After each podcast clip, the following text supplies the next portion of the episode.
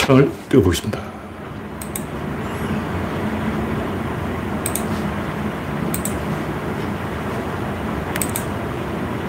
열려라 첩게. 네, 창이 떴습니다. 창을, 창을 띄워보겠습니다. 오늘은 9월 19일. 네. 가을이 한가운데 월요일입니다. 지금 바깥은 바람이 엄청 불고 있는 것 같은데 내일 아침에는 영상 14도까지 떨어진다는 소리 있어요. 그리고 그 다음에는 영상 12도, 영상 13도, 그러다가 영상 9도까지 가는 거예요. 이거는 10월 달 날씨인데. 10월 한 중순에 이런 일이 한 번 있어요. 근데 원래는 특별히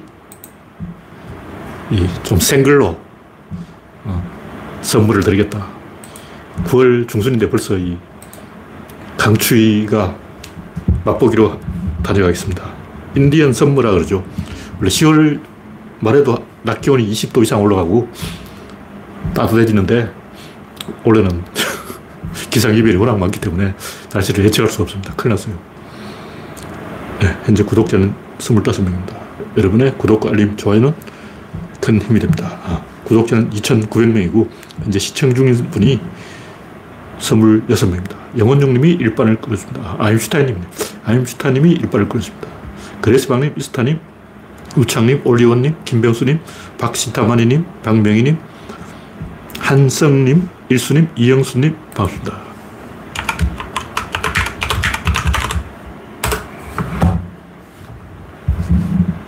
네. 현재 27명, 29명입니다.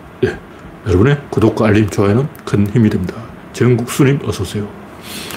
첫 번째 곡기는 윤석열의 1등시. 이 양반이 좀 상태가 안 좋은 게 계속 전직 대통령을 까고 있어요. 아니, 자기 지지율이 20%인데 전직 대통령 70% 지지율 까면 어떻게 해야겠다는 거야. 완전, 완전. 윤석열이 이런 생각을 하는 이유는 그 문재인 대통령이 박근혜를 족쳤기 때문에 자기도 문재인을 족치겠, 족치겠다. 이러면 이렇게 대립각을 세우는 거예요. 이러면 50대 50까지 가는 거예요. 50%까지는 먹을 수 있다. 지지율이 바닥이니까 문재인을 때리기만 하면 저도 50대 50까지는 가지 않을까.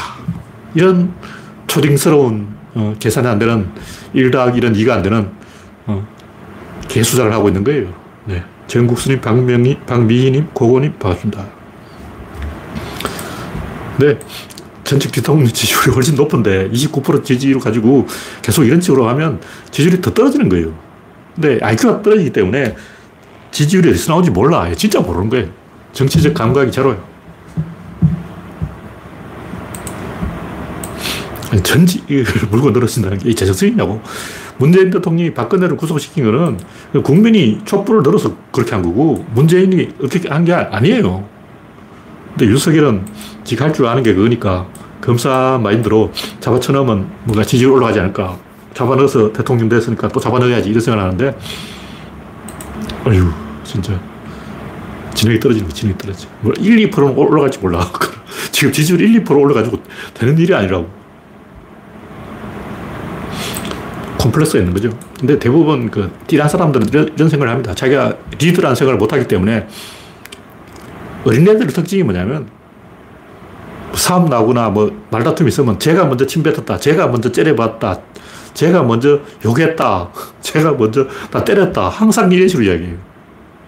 부모의 관점은 너희들은 왜 사이좋게 안 지내냐 이런 건데 항상 상대방한테 이유를 대면 된다. 설득 력 있다. 이렇게 착각하고 있는 거예요. 근데, 음, 특히 그, 모르는 사람들은 법정에 가서 재판정에 가서도 막 읍수하고 막 판사를 감동시키고 막 열변을 토해가지고 그 판사의 마음을 움직여서 영향력을 행사할 수 있다고 생각해요. IQ가 떨어지는 거야. 판사 입장 제일 기분 나쁜 게 뭐냐면 재판 절차를 힘들게 하는 거예요. 재판을 계속 진행해야 되는데 시간 끌고 요령 부리고 어, 거기서 갑자기 연설하고 삿대질하고 감정을 격동시키려 하고 어, 이런 짓을 하면 재판장이 아, 저 인간은 피곤한 놈이다. 재판장이 제일 좋아하는 사람은 고분고분하게 말 잘 듣는 사람이. 재판하면서 막 연설하고 떠들고 입으로 말할 필요 없어요. 증거 있으면 서류로 다 제출하라고. 그러니까 재판장 입장에서는 증거는 서류로 딱 제출하고 재판은 그냥 일사천리로 바바박 진해서 끝내버리는 걸 제일 좋아하는 거야. 그걸 협조를 잘 해주면 형을 깎아줍니다. 내가 재판장이라도 어, 재판 협조를 잘 해주는 놈을 깎아줘야 내가 밥 먹고 살지. 막 거기서 명연설을 해서 재판장을 울게 어, 방청석을 눈물바다로 만들겠다. 이런 개수작을 하면 판사한테 찍혀요, 찍혀. 윤석열도 그런 그 가끔 재판장에서 소동 부리는 어, 어리석은 죄수. 어, 판사한테 씹히죠, 그런 짓 하다가는. 그런 행동을 하려는 거예요. 재판장은 그 관심 없어요. 판사가 뭘 하든 뭐고 뭘 하든 관심 없어. 읽어보지도 안 해. 듣지도 안 해. 딴 생각하고 있어. 왜냐하면 증거는 서류로 다 나왔어. 판사 앞에 서류가 이렇게 쌓여있다고 그 증거는 거기 다 있는 거야. 변호사든 뭐 검사든 그 시부리는 건 요식적인 거고 서, 서류로 증거를 제출해야지. 뭔 개소리 재판장에서 하는 거는 그냥 보여주는 거예요. 보여주는 거. 방청석에 사람이 와 있기 때문에 보여줘야 돼. 그 형식적으로 하는 거고 진실은 서류 안에 있는 거예요.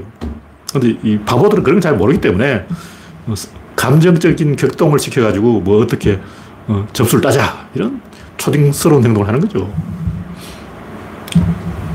지금 뭐 박지현 또뭐 한마디 했다는데 이게 다 미디어에 아부하는 거죠. 그런 식으로 국민을 속여 먹을 수 있다는 건 진짜 유치한 생각이에요. 하여튼 영국에서도 사고를 쳤는데 조문 취소는 또 뭐냐고. 마크롱은 어, 이번에 또 한건 해서 점수를 땄잖아요. 마크롱 발끝도 못 가는 인간이.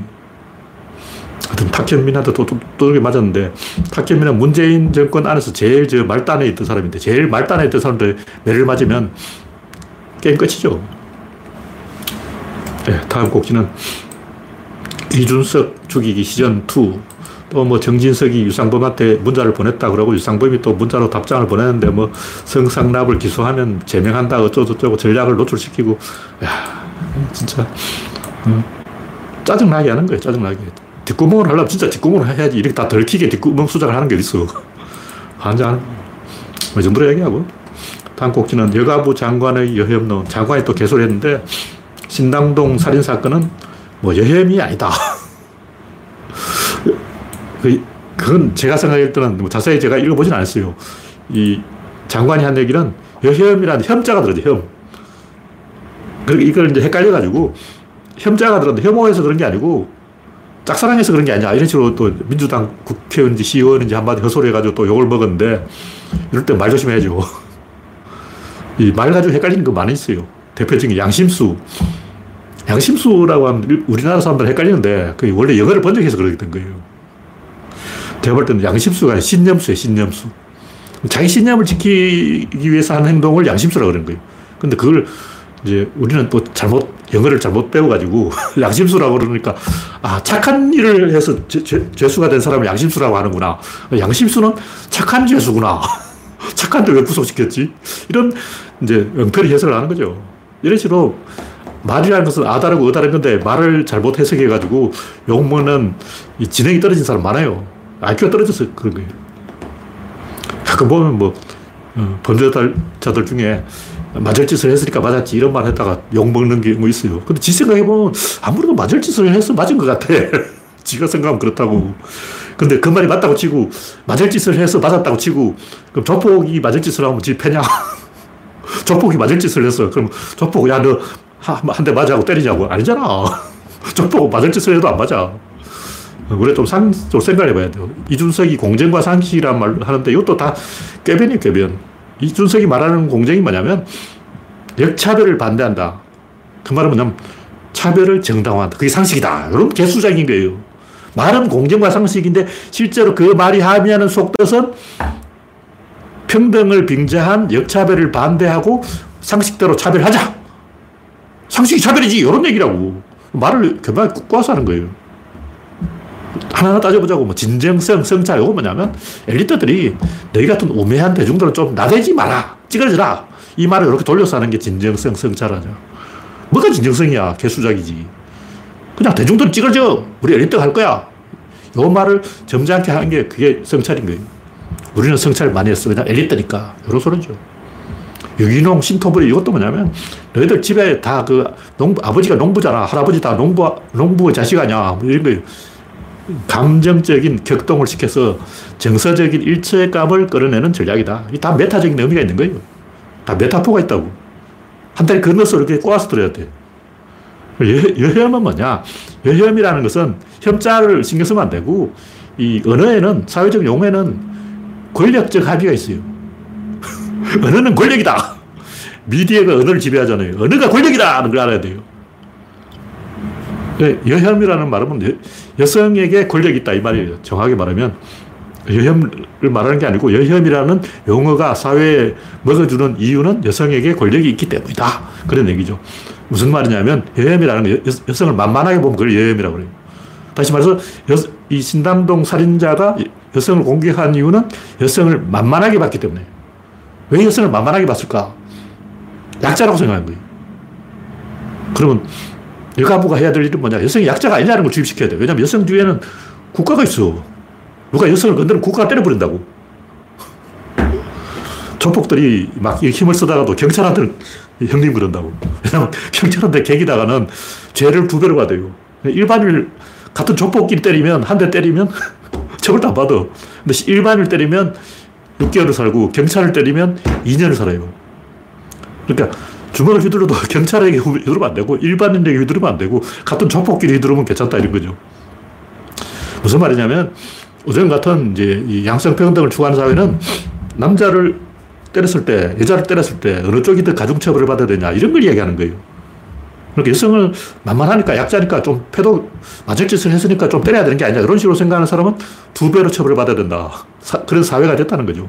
사회의 권력 구조가 변한 거예요. 남성의 우위에서 여성의 우위로 이렇게 권력 구조가 변했기 때문에 이 여성을 만만하게 보고 제압하려고 하는 그런 짓을 하면 안 된다. 그게 여혐인 거예요. 혐오에서 여혐이 아니고 사회적 용어는 권력 관계에 따라서 정해지기 때문에 권력이 그쪽, 그쪽 에 있어. 미디어가 권력을 갖고 있고 그 미디어가 누구 편을 들느냐에 따라서 이게 정해지는 거예요. 그래서 여자를 만만하게 보면 혼난다. 이런 뜻으로 알아들어야 됩니다. 그래서 이 사건은 여혐이 맞습니다. 여혐이 아니라고 생각하는 거는 혐자를 여기에 붙어도 되나? 이거는 초등학교를 잘 못 나오는 거예요. 유치원을 좋은 데 나와야지. 시대에 뒤떨어진 사람이에요. 네.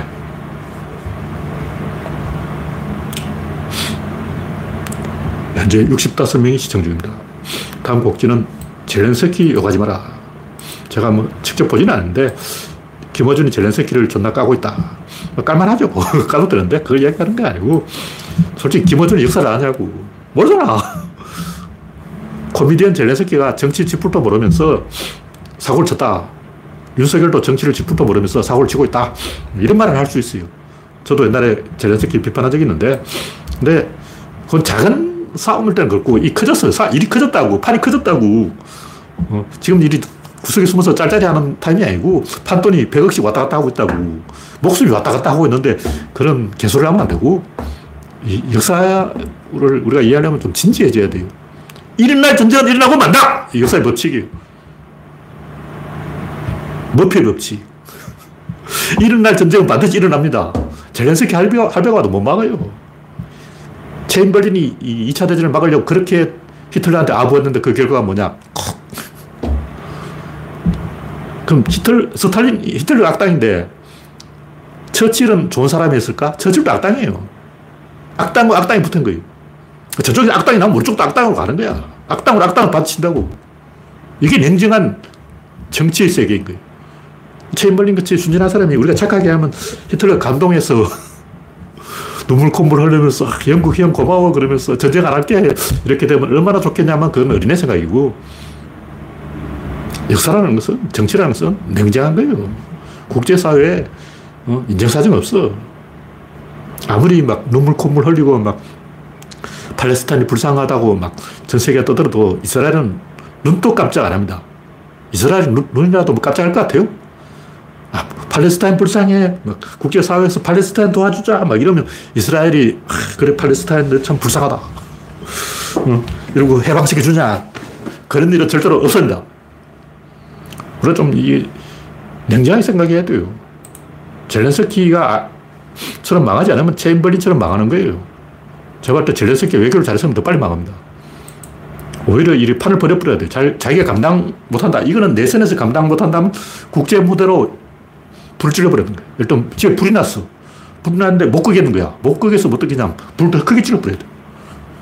크게 질러버리면 어떻게 하냐면 동네 사람이 와서 꺼줘. 내선에서 불을 못 끄면 동네 사람을 다 불러야 되는 거예요. 그게 젤렌스키 한 행동이야. 젤렌스키 불을 꺼버리면 더 골병되는 거예요. 이 전쟁은 러시아 크림반도를 먹을 때 결정된 거예요. 왜 크림반도를 먹었냐고. 러시아가 저지른 거 아니야. 크림반도를 안 먹었으면 이 지경까지 안 갔죠. 우크라이나 안에 러시아 사람이 많이 살아요.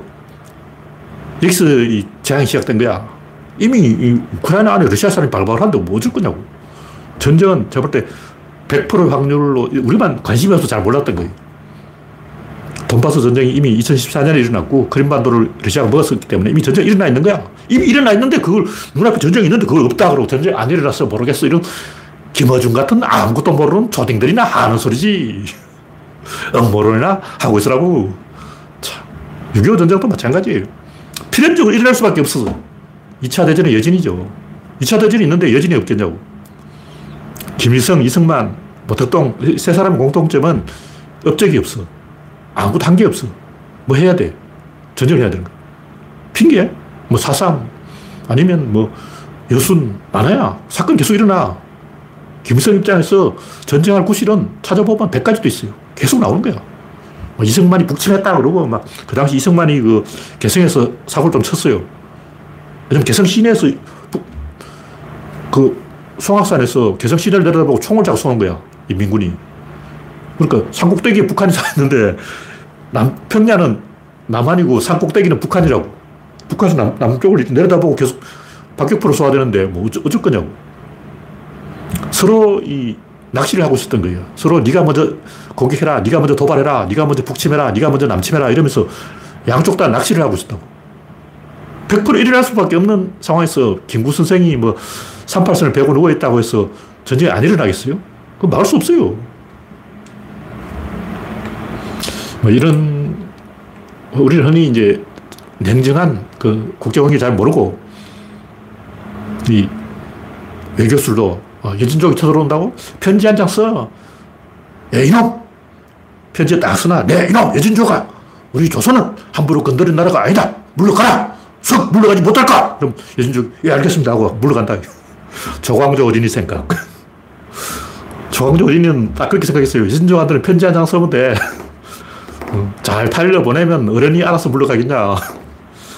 그렇게 안 됩니다. 왜냐하면 예진족도 한두 놈이 아니고 이놈이 찬성하면 이놈이 반대하고 그 뒤에 또 찬성파가 그 뒤에 또 반대파가 있고 자기들끼리 치고받고 싸우고 있어. 불똥이 한번 번져버리면 불을 못 끄는 거예요. 전쟁은 불이야. 그걸 뭐, 어떻게 끄? 못 끈다고. 가끔 그 외교를 열심히 하면 뭐가 된다는 머저리 생각을 하는 사람인데 그렇게 외교를 열심히 하다가 망한 사례가 가야입니다. 가야는 엄청난 발악을 했어요. 고당 회의, 알라 회의, 사비 회의, 1차 회의, 2차 회의, 회의를 수십 번도 하고 외를 끌어들이고 한때는 가야 고구려에 붙은 적도 있어. 백제를 치기 위해서 고구려를 끌어들인 적도 있고 그래서 독산성 싸움이 났어요. 말갈하고도 접촉을 했고 중국에 사신도 보내보고 신라하고 결혼도 해보고 백제는 한때는 막 신발이 딸토록 찾아갔어. 맨날 백제 찾아가서 막 술을 내달라고 하는데 그럴 때마다 백제가 먹어버린 거예요. 그러니까 반파국이 주도로 고령에서 출발해서 거창, 합천, 함양, 장수, 지란, 남원, 곡성, 구례, 순천, 하동, 찍고 여수까지 연결했어. 엄청나게 들어온 거예요. 뺑뺑뺑 그 한 바퀴 돌았어. 왜 그러냐면 낙동강 루트를 뺏긴 거야. 그 섬진강 루트를 개척하는데 그게 쉬운 게 아니에요.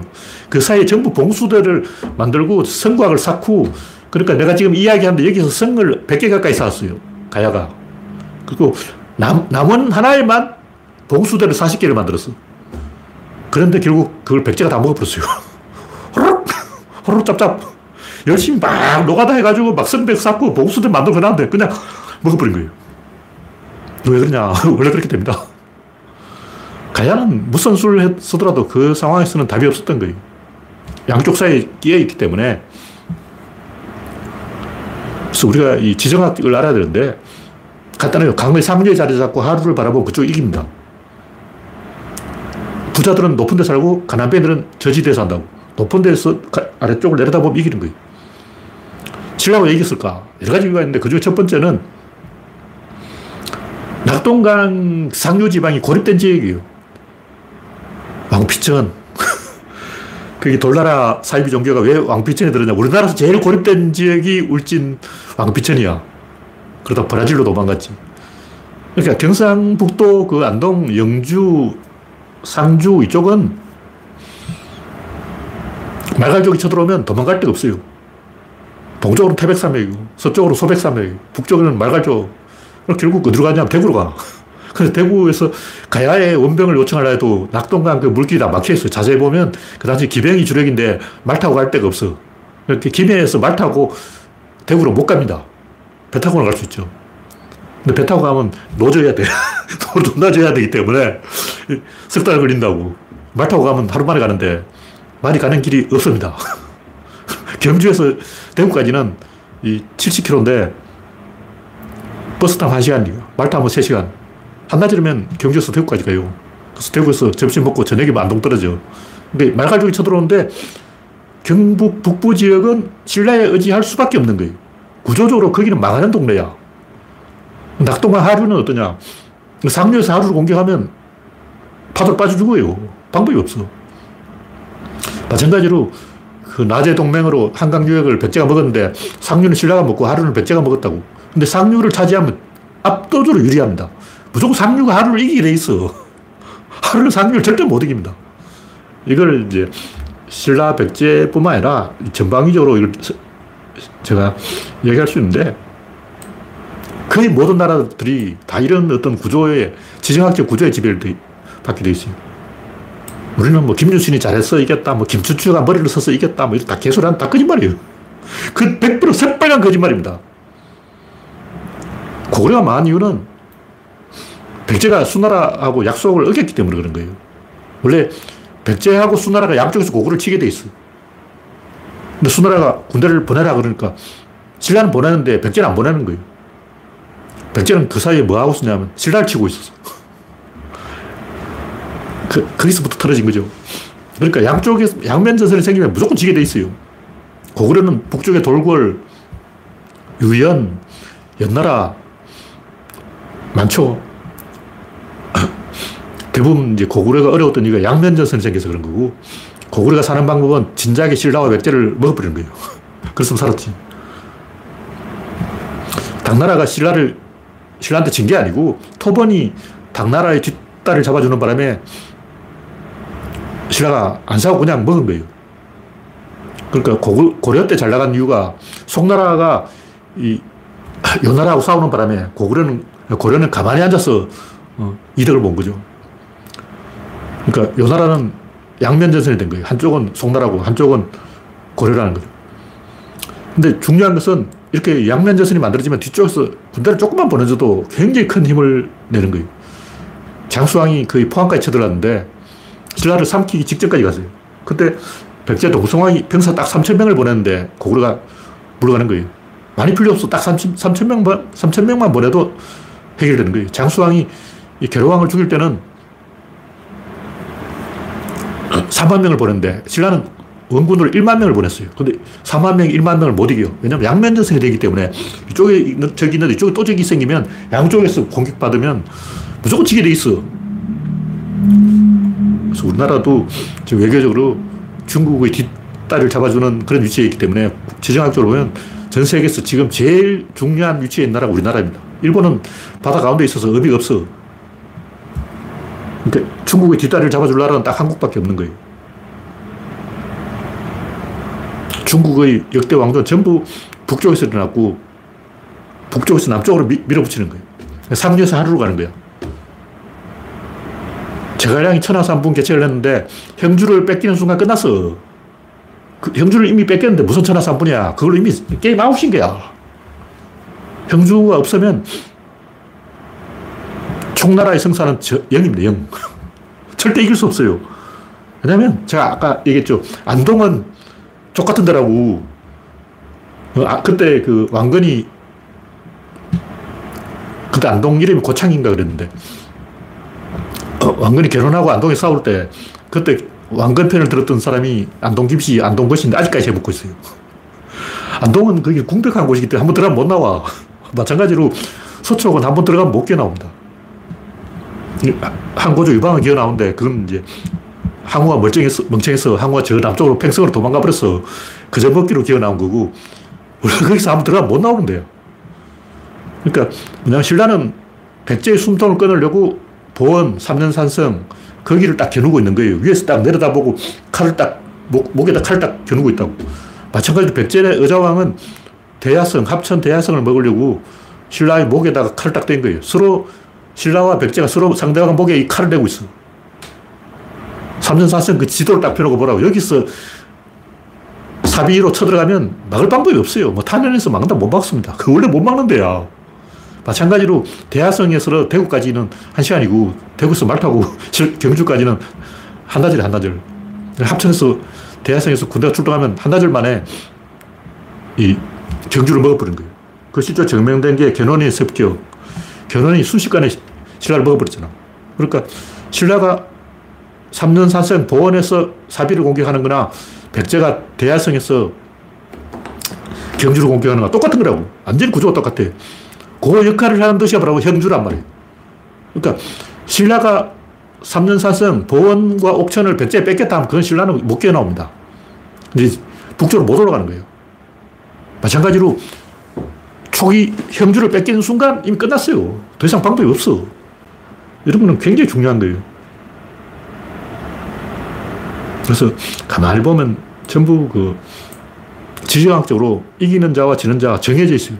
한니발이 왜 졌냐? 로마 북쪽에 있어야 되는 남쪽으로 갔어. 그 순간 한니발은 물론 이유가 있죠. 카르타고하고 연결하려고 그렇게 한 건데 절대 그 로마 북쪽에서 남쪽으로 내려가면 안 되는 거예요. 그 내려가는 순간 이미 게임아웃이야. 그거 모르겠어요. 내가 로마 사람이라 딱 생각해. 내가 로마 사람이에요. 로마 사람인데 한니발이 왔어. 근데 알아서 남쪽으로 살살 내려가는 거야. 그 북쪽에서 길을 딱 막아버리면 어떻게 되냐? 그걸 끝나버린 거야. 내가 로마 사람을 생각해 보라고. 어? 한니발이 멍청하게 남쪽으로 살살 내려가. 그 북쪽으로, 그 이탈리아 반도 보면 그대한 산맥이 하나 있어요. 그 산맥, 그걸 딱 잘라버린 거야. 그 여기 딱 틀어막고, 막고 길, 길 딱, 성문 딱 닫아버려. 길 딱 막아버리면 그 순간 죽은 거예요. 한니발은 지정학적으로 엄청난 오판을 한 거야.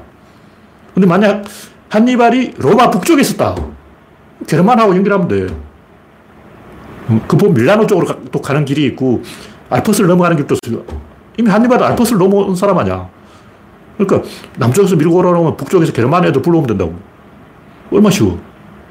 항상 보면 로마도 루비콘강을 건넜다. 루비콘강이 어딘지 잘 보세요. 북쪽에 있어. 루비콘강을 먹는 놈이 로마를 먹게 돼 있어요. 지정학적으로 로마의 제일 핵심 요충지는 밀라노라고. 그 프랑스하고 연결되는 그 지역이라고. 근데 로마 남쪽은 그 먹어봤자 아무 그 쓸모가 없습니다. 근데 한니발은 지정학을 몰라가지고 어, 죽는 사지로 들어간 거예요.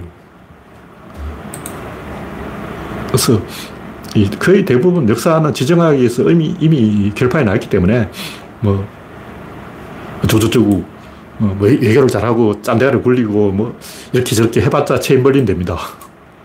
기본적으로 몰라서 이런 소리 하는 거고 자기 스스로 불을 못 끄면 오히려 불을 크게 질러버려야 됩니다.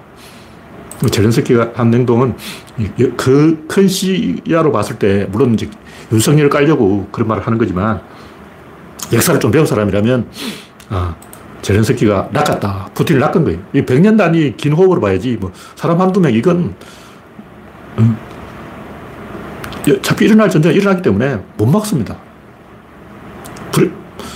전쟁이라는 것은 한 명이 찬성해버리면 그 일어나는 거예요. 아흔 명이 반대해도 한 명이 전쟁하자 이래버리면 그 전쟁하는 거예요. 그걸 막을 방법이 없기 때문에 역사를 냉정하게 봐야 된다. 그런 얘기입니다. 네. 현재 100명이 시청 중입니다. 다음 곡지는 프레임을 걸어라. 아니, 프레임을 걸, 걸어라 가지고 프레임을 걷어치워라. 프레임을 걷어내자. 이 프레임이라는 게 뭐냐면 집단 안에서 자기한테 역할을 주려는 거예요. 주식이라고 그러면 이런 필요 없고, 뭐 차트 보는 거 필요 없고, 그냥 종목만 찍어달라. 대부분 사람들 이렇게 생각한다고. 정치라고 하면 이게 다 누구 때문이다. 누군가를 욕하려고 그래요. 어. 흑백 논리, 이분법. 이게 다 저 새끼 때문이다. 영화가 그렇잖아요. 항상 빌런 때문이에요. 히어로와 빌런의 대결. 이거 얼마나 이해하기 쉽냐고. 이게 뭐냐면 자기 자신한테 역할을 주려는 거예요. 그러니까 사람들이 히어로를 숭배하고 빌런을 욕하는 거는 그래야 자기가 무리와 결속될 수 있기 때문에 무리 안에서 자기도 뭐가 어, 하고 싶다. 뭔가 기여하고 싶은 거예요. 그래서 어떤 새끼를 조지면 되냐. 어, 빨갱이 새끼들 어디냐. 아무나 하나, 어, 저 새끼가 빨갱이다 하고 찍어라. 내가 죽일게.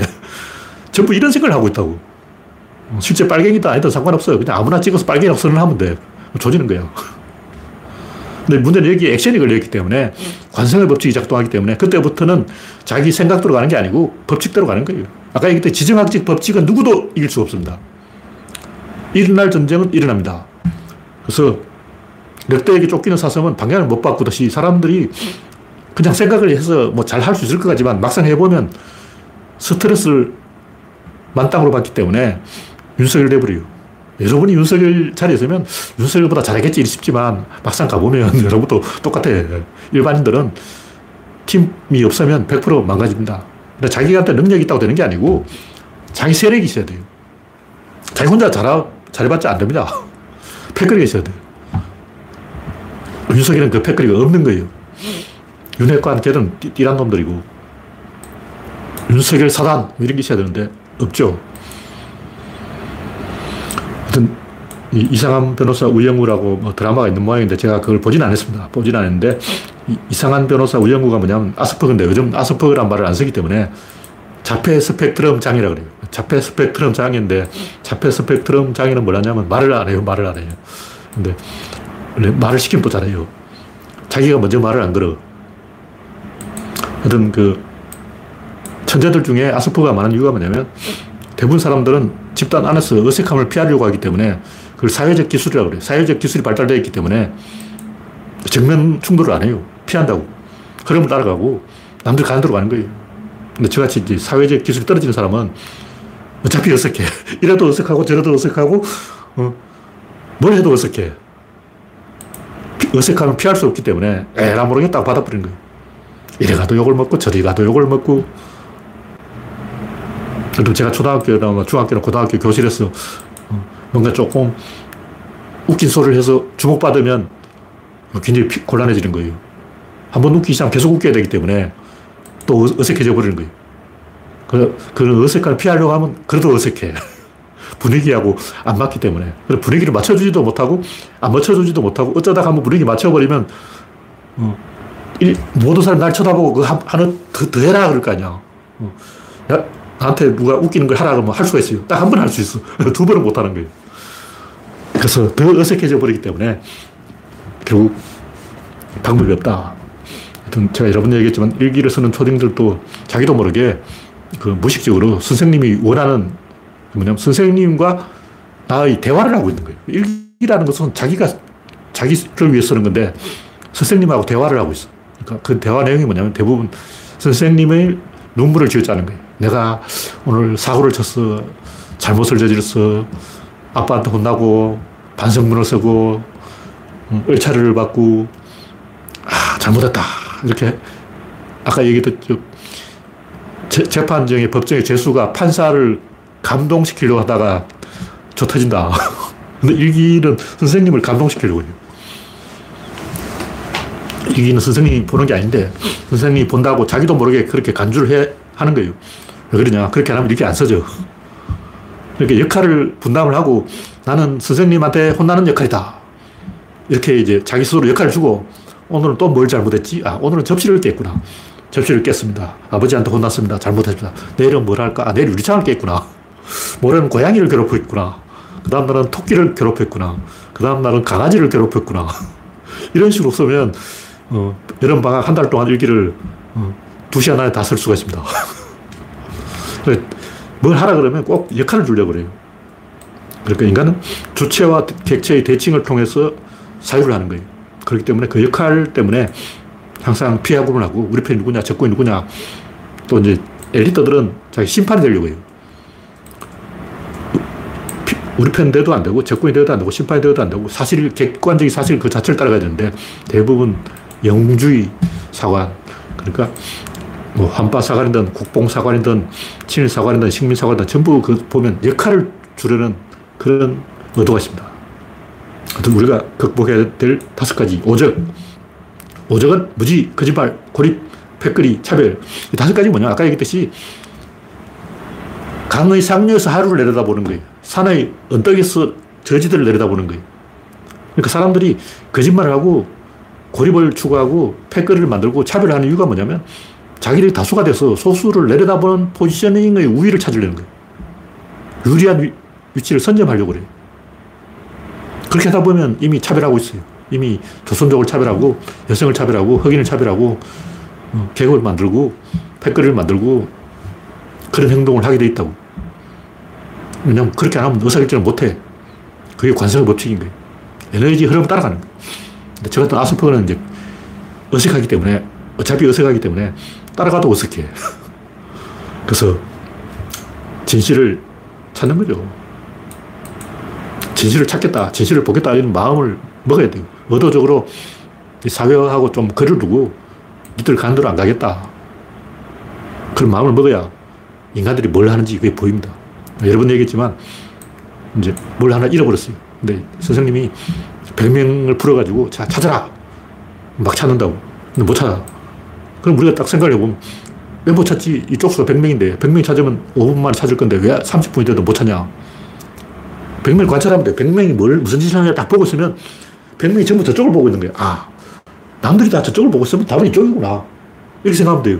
대부분 사람들은 그걸 못 한다고. 왜냐하면 무리 속에 섞여 있으려고 그래.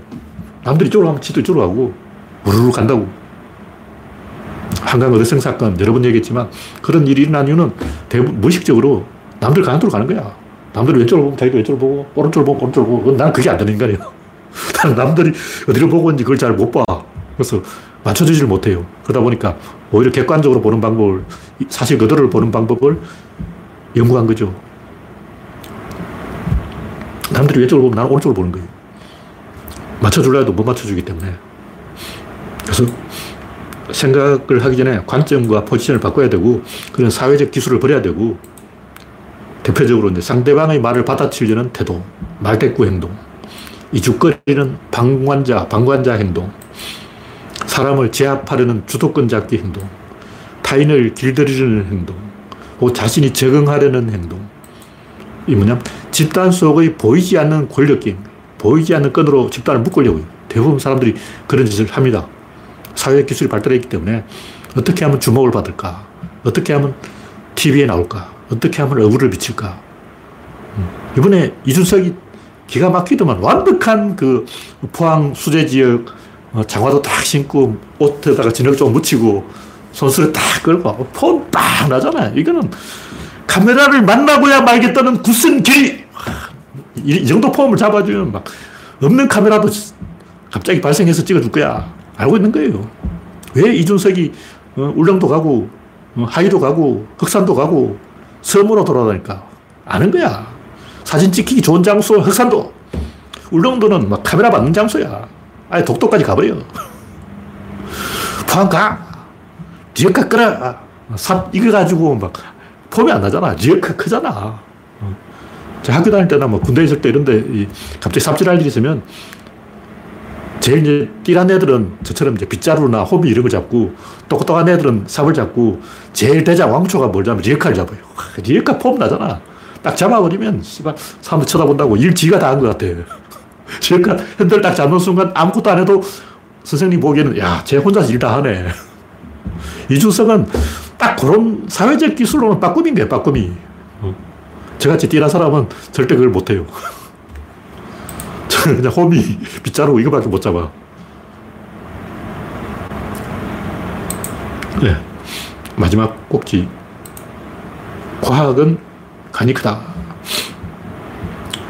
제가 여러 번 얘기했지만, 백엔의 대륙 이동설처럼 지도책을 딱 보면, 딱 보면 이상한 거 많아요. 제가 얘기했는지 모르겠는데, 거의 모든 섬은 이렇게 안쪽으로 휘어져 있어요. 그러니까 세계 지도를 보면 이 귀퉁이의 섬이나 이 반도 이런 데는 대부분 이렇게 오목하게 이렇게 에워싸고 있어요.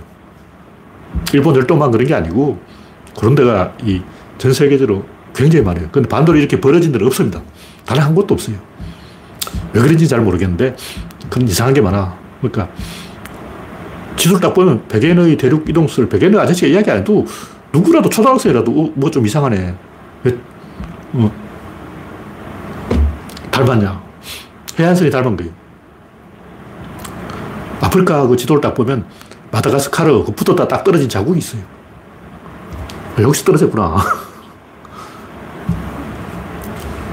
그런 걸 알 수가 있는데, 근데 이제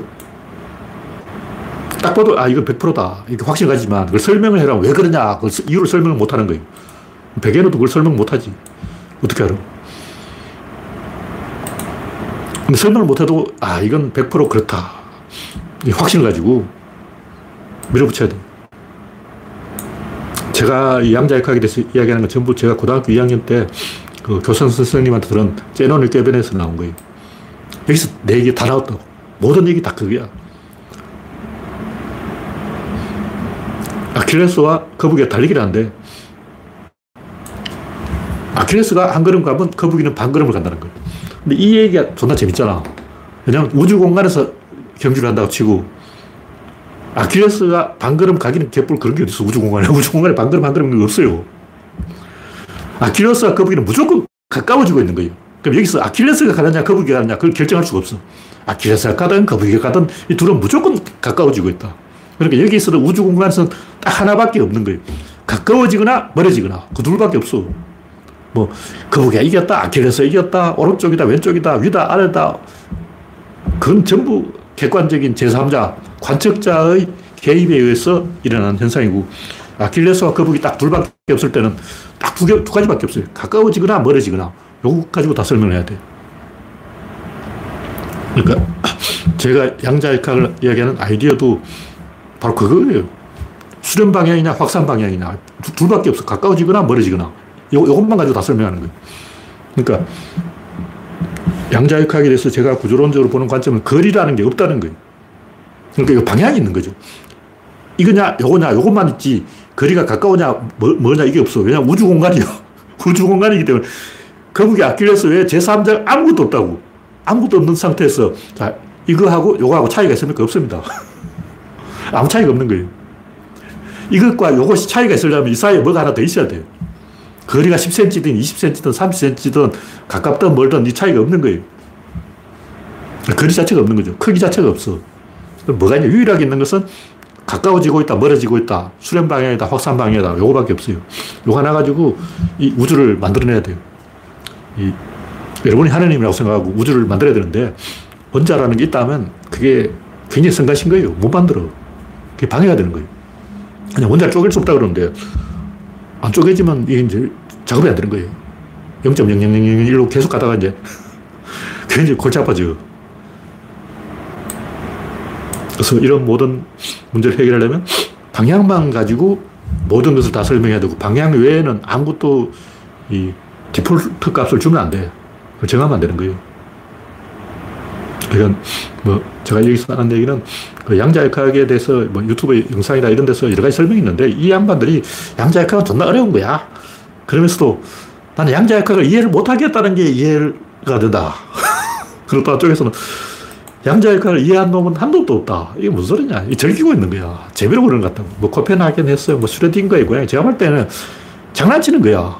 대중들의 이목을 끌기 위해서 괜히 개소리를 하는 거예요. 그런 게 있어. 이거 뭐 깊이 따지고 들면 한이 없는 거고, 이 방향 전환만 가지고 우주 안의 모든 것은 100% 완벽하게 설명을 할 수가 있기 때문에 다 쓸데없는 얘기다. 뭐 그런 얘기예요.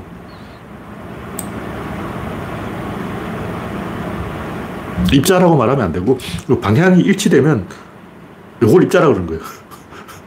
이걸 파동이고. 그러니까 방향은 일치냐, 불일치냐, 이걸 가지고 입자냐, 파동이냐 하는 거지.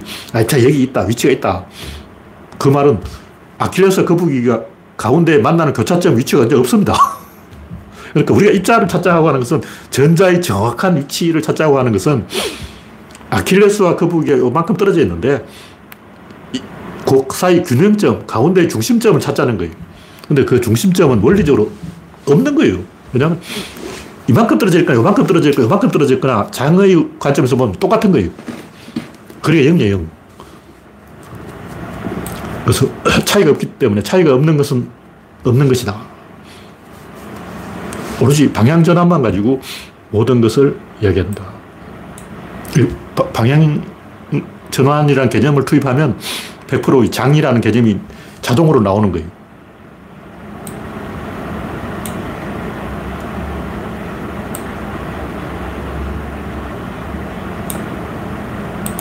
어떤 뭐 아인슈타인이 뭐 시간이 휘어지고 뭐 공간이 휘어지고 시간이 뭐 어쩌고 저쩌고 하는 것은 전부 그 말을 고르 애매하게 레토릭을 그렇게 해서 그런 것이고 다르게 말할 수 있어요.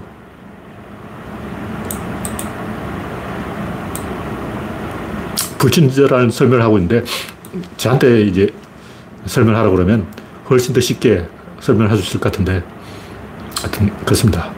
이 정도로만 이야기하죠.